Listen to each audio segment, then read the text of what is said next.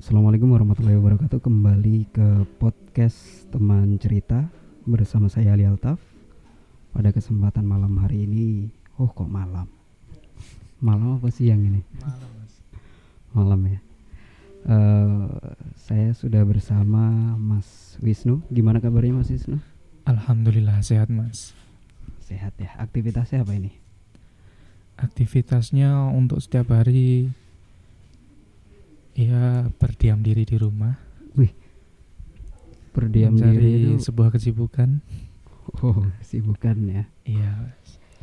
Uh, tapi aktivitas di kemarin kan dengar-dengar kuliah sambil jadi relawan, gitu kan? Ya. Aktivitas di relawan masih jalan. Untuk aktivitas menjadi seorang relawan masih berlanjut, Mas.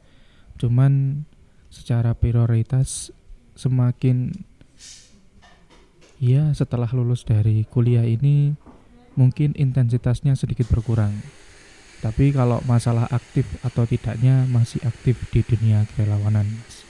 Oke, nah ini bisa di spill juga ya, Mas Wisnu. Yeah. Baru saja lulus, alhamdulillah, tapi nanti kita bahas di kesempatan berikutnya. Ya, siap-siap, Mas. Nah, yang ingin saya tanyakan dan mungkin mengulik lebih banyak itu terkait dengan relawan sih, Mas. Ya, relawan seperti yang kemarin sempat kita didiskusikan di awal, itu terkait dengan kehidupan relawan itu seperti apa sih gitu. Nah, ini Mas Wisnu sendiri relawan yang seperti apa? Kalau saya sendiri itu relawan, pertama kali terjun ke dunia relawan, hmm. basic relawan saya itu adalah relawan kebencanaan, Mas. Oh, bencana alam. Jadi nggih, jadi awal banget saya turun ke dunia relawan, hmm. itu basic saya itu di dunia kebencanaan, khususnya di bagian pertolongan pertamanya. Atau kalau dalam bencana alam itu ada yang namanya S A R, Search and Rescue. Jadi hmm. bidang saya di situnya, Mas. Itu kesehatan fisik apa gimana? Kalau basicnya kita penanganan secara fisik. Jadi kalau biasanya kita melihat korban bencana alam itu di hari hanya bencana itu terjadi pasti banyak korban. Hmm. Entah itu yang korban luka-luka sampai korban yang meninggal. Mm-hmm. Nah, basic saya pribadi memang ada di situ, Mas, di pertolongan pertama. Jadi uh, mungkin secara general, secara umum itu bukan hanya di dunia kebencanaan saja, tapi ya lingkup secara umum. Ada orang kecelakaan, ada orang yang cedera. Mm-hmm. Nah, basic saya adalah melakukan pertolongan pertama di situ. Oh, berarti semacam P M I ya? Oke, kurang lebihnya seperti itu, Mas. Oh, memang anak P N, P M I atau gimana dulunya? E, kalau dibilang anak P M I sih iya, cuman kalau lebih jelasnya saya sendiri ini relawannya P M I, cuman relawan yang direkrut melalui sebuah e, perguruan tinggi. Jadi ada hmm. yang namanya Kop Sukarela Perguruan Tinggi. Dan ya alhamdulillah saya masuk di situ, saya dikenalkan dengan banyak orang-orang yang hebat dan ya saya saya banyak belajar di situ, Mas. Berarti sudah sangat banyak pengalaman ya terkait dengan ketika Indonesia uh, ya seperti yang sudah-sudahlah. Banyuwangi sendiri kan udah beberapa kali Uh, terdampak bencana alam gitu kan? Iya, kalau itu yang paling uh, gimana ya ngomongnya? Agak gimana gimana mas? Agak takut. Intinya bencana apa sih yang paling besar yang pernah di di apa ya terlibat? Kalau bencana yang pernah Uh, saya terlibat di situ sebagai relawan itu ini, Mas, pada tahun dua ribu dua puluh satu tepatnya di bulan November itu kan ada bencana erupsi Gunung Semeru. Oh, oh, oh, oh. Nah, itu kejadian bencana alam terbesar yang pernah saya rasakan dan saya ikut terjun di sana sebagai relawan, membantu korban-korban yang ada di daerah Lumajang sana, Mas. Hmm, itu, ya sih saya dengar itu. Kebetulan teman-teman Lun, waktu itu kan admin-admin ini lagi kumpul dan Bu Hovifa sempat nggak bisa hadir karena memang ada bencana itu kan. Iya. Uh, cukup besar dan terakhir kemarin ya kalau nggak salah ya di Banyuwangi. Terakhir uh, terjun di dunia kebencanaan nggih kemarin Mas pada saat banjir bandang di Kalibaru, Kalibaru. Di Kecamatan Kalibaru. Hmm. Itu biasanya berapa hari sih Mas? Maksudnya uh, ketika relawan ini harus turun? Biasanya kalau yang saya tahu ya Mas, uh, terkait dengan bencana itu biasanya menyesuaikan dengan area. Maksudnya hmm. bencana itu dinyatakan uh, bencana yang daerah, nasional hmm. ataupun hanya lingkup area kecamatan saja. Jadi kalau di Banyuwangi kemarin itu lingkupnya memang dinyatakan dari B N P B hmm. uh, itu memang lingkupnya hanya daerah, jadi wilayah Banyuwangi saja. Gitu Mas. Nah, ketika dinyatakan sebagai uh, bencana nasional itu harus seperti apa, Mas? Kalau dinyatakan secara nasional itu saya apa sendiri skalanya lebih besar atau uh, biasanya lebih ke sebuah indikator yang harus diambil sih, Mas. Oh. Mungkin dari lingkup wilayah bencananya sampai mm-hmm. dampak dari bencananya itu.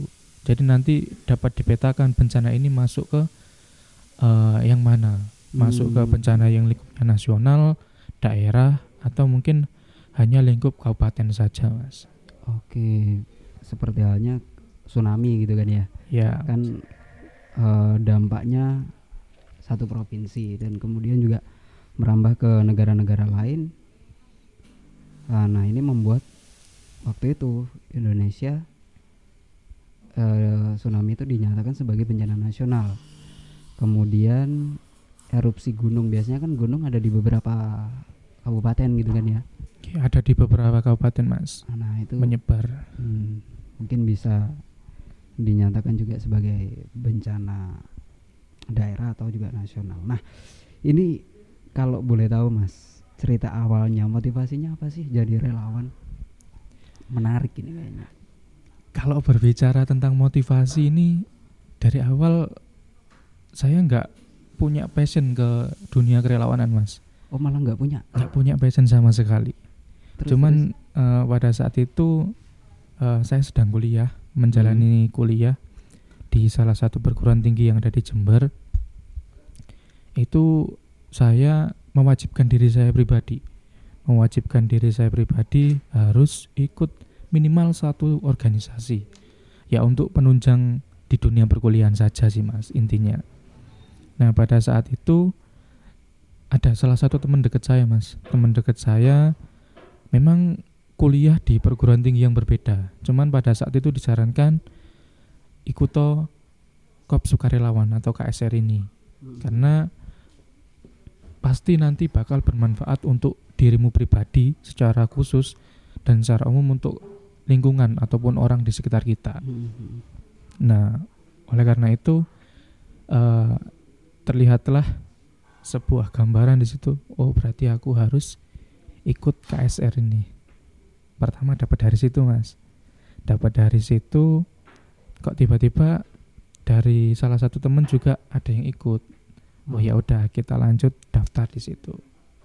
Cuman eh, motivasi motivasi saya sendiri ikut sebuah organisasi itu ini mungkin konyol ya, Mas. Ini hmm. mungkin konyol.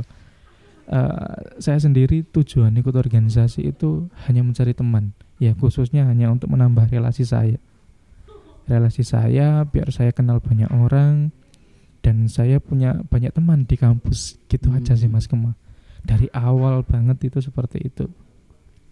Wah, karena memang dulu waktu S M A ada salah satu guru yang bilang kuliah itu kalau bisa cari teman sebanyak-banyaknya.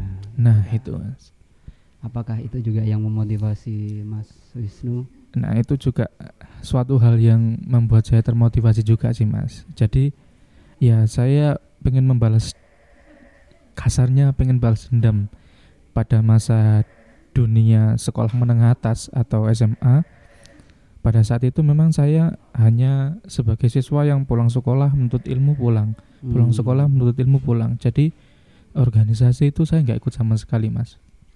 Jadi untuk membalaskan hal tersebut, makanya ya saya ikut beberapa organisasi yang ada di kampus saya. Hmm. Pengenlah merasakan bagaimana sih hidup dalam sebuah organisasi itu, mas. Susah payah gitu. Susah. Ya. Cerita-ceritanya. Ternyata. Tapi kan asik, mas. Uh, akhirnya kenalan, kenal banyak orang gitu kan, nambah relasi. Ini manfaatnya setelah setelah kita banyak menemukan circle-circle baru dalam organisasi sudah dirasakan belum? Kalau secara manfaat itu pasti sudah terasa mas. Ya khususnya di setiap organisasi pasti kan punya tujuannya masing-masing. Dan setiap organisasi berbeda-beda gerakannya hmm. mau kemana. Dan pada saat ini yang saya ikuti adalah organisasi yang basicnya kerelawanan. Jadi ya mau nggak mau saya juga harus menjadi sebuah relawan di situ. Hmm. Nah khususnya di situ adalah relawan uh, P M I sendiri karena K S R sendiri di bawah naungan Palang Merah Indonesia. Hmm. Jadi dari situ uh, kenal banyak orang, kenal masyarakat juga gitu ya. Menarik sih karena ya kembali lagi ada sebuah kepuasan katanya orang. Uh, luar itu puncak tertinggi ketika kita meraih sebuah uh, apa ya bisa dibilang kesuksesan itu adalah ketika bermanfaat kan gitu ya. Dan melalui organisasi juga salah satu jalan sih gitu ya. Nah kemudian mas kalau ngomongin soal kerelawanan ini ada nggak pengalaman-pengalaman yang asik sekaligus unik gitu loh ketika menjadi relawan, ditinggal teman mungkin atau apa gitu. Kalau atau ter- atau ini uh, fokus relawan kuliah terbengkalai gitu. Nah itu juga menarik sih mas. Uh, mungkin ya itu terjadi pada waktu semester semester akhir sih mas. Pada saat itu memang uh, Indonesia kan ada wabah covid sembilan belas mm-hmm. atau katakanlah pandemi di situ. Mulai dari saya semester empat sampai ya sekarang masih ada kan mas. Mm-hmm. Nah pada saat itu entah kenapa saya merasa itu organisasi itu ada di atas kuliah atau dunia perkuliahan. Padahal tujuan saya merantau dari Banyuwangi ke Jember adalah untuk kuliah. Nah pada saat itu saya merasakan begitu banget mas. Karena memang uh, pada saat itu kuliahnya online. Mm-hmm. Terus kita hanya berkecimpung di dunia organisasi. Dan sedangkan organisasi kan gak di bawah naungan. Memang di, masih di bawah naungan kampus. Tapi secara pergerakan itu kan gak digerakkan oleh kampus. Digerakkan oleh mahasiswanya. Nah jadi di situ saya tertarik. Saya sampai pernah bilang begini mas. Saya mau skip untuk semester ini, maksudnya skip kuliah. Hmm. Ya nanti ada kuliah atau enggak ya saya mungkin bodo amat gitu mas. Cuman saya memang pengen fokus membangun sebuah organisasi ini. Saya sampai berniatan seperti itu mas. Berarti yang tadinya iseng kemudian menjadi sebuah passion ini. Iya seperti itu sih mas kurang lebihnya. Akhirnya mengalahkan apa ya istilahnya motivasinya kuliah dulu gitu kan. Nah terus terus. Nah pada saat itu memang uh, saya duduk di semester enam. Jadi semester enam, semester tujuh itu saya jadi ketua sebuah organisasi itu mas. Jadi ya mau gak mau waktu, tenaga, pikiran saya ya saya kerahkan ke organisasi. Sampai kuliah saya sendiri terbengkalai.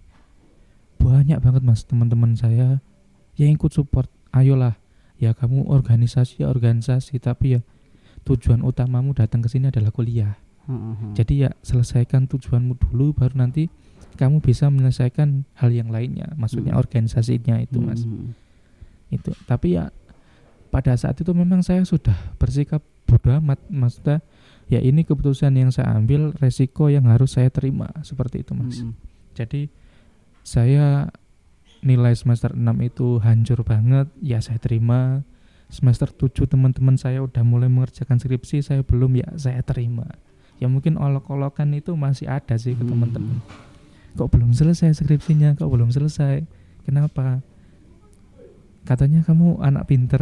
Ya pinter dari mana, nggak ada yang anak pinter itu. Oh itu, dan itu uh, bisa dikatakan juga pahit manisnya organisasi pada akhirnya. Pahit manisnya organisasi ada di situ Mas.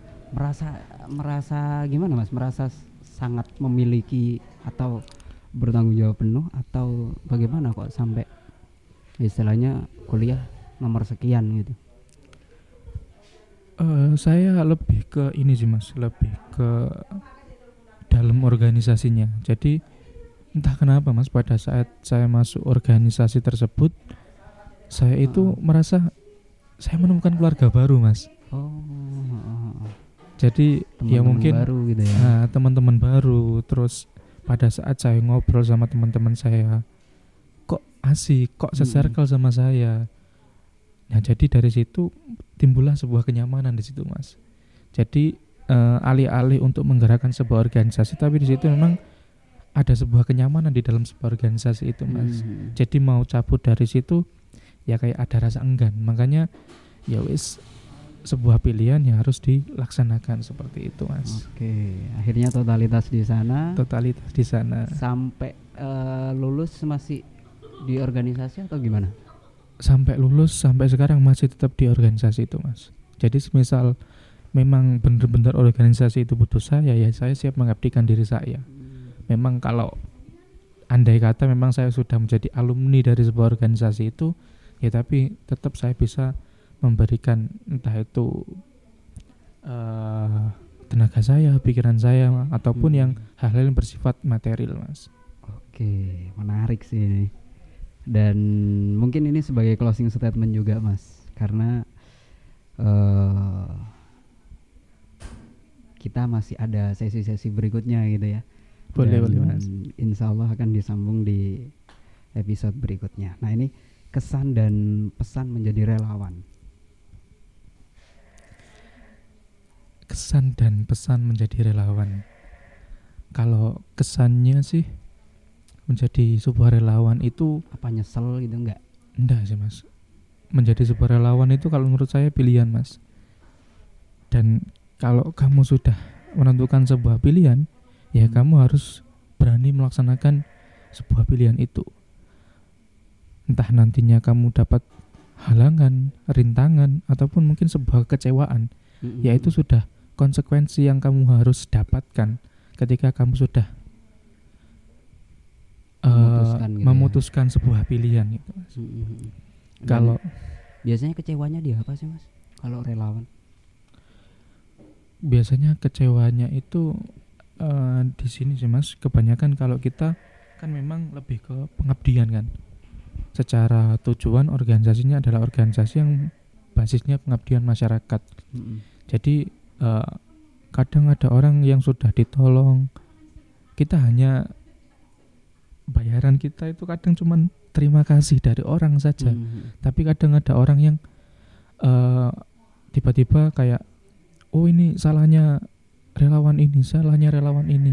Okay. Oh kamu kerjanya apa kok jadi relawan kok gitu-gitu aja. Padahal ya mm-hmm. kita memang sudah bekerja sesuai dengan tupoksinya kita sebagai mm-hmm. relawan di situ. Memang relawan itu kan rela mm-hmm. dan suka maupun rela yang harus dilakukan. Tapi kalau sudah basicnya itu nanti sebuah pengabdian, ya kamu harus profesionalitas di situ. Jadi bukan hanya kamu rela saja, tapi benar-benar kamu menjadi Masalah seorang kan. yang profesional di situ. Dan ya jangan sampailah sampai keluar dari kata-kata masyarakat ataupun orang yang ya benar-benar udah ditolong tiba-tiba kok bilang seperti itu. Bilang kalau relawan kerjanya apa, terus relawan itu hanya begini-begini saja. Ya memang mungkin Anda belum tahu dunia kerelawanan seperti apa, oh. seperti itu. Itu biasanya dari masyarakat sekitar. Dari masyarakat sekitar Mas. malah ekstrim ya yang ditolong. Nah itu uh, secuil cerita yang menarik dari Mas Wisnu ter, uh, ketika terjun di dunia relawan. Dan relawan ini kan macamnya juga banyak Mas ya. Banyak, ada Mas. Yang literasi, ada yang bencana alam, kayak gitu-gitu. Ada yang ke sosial kemanusiaan juga. Hmm. Cuman hmm. memang secara basic saya masuk ke dalam relawan yang kebencanaan. Baik, itu dulu Mas. Kita sambung di sesi berikutnya yang tentunya insya Allah pasti lebih seru gitu ya. Siap-siap Mas, ditunggu, ditunggu untuk sesi selanjutnya. Mengenal relawan dan apa saja yang uh, dilakukan gitu. Baik teman cerita dimanapun Anda berada, terima kasih sudah menyimak podcast kali ini. Kurang lebihnya mohon maaf Mas Wisnu, terima kasih banyak. Ya sama-sama Mas. Assalamualaikum warahmatullahi wabarakatuh. Waalaikumsalam warahmatullahi wabarakatuh.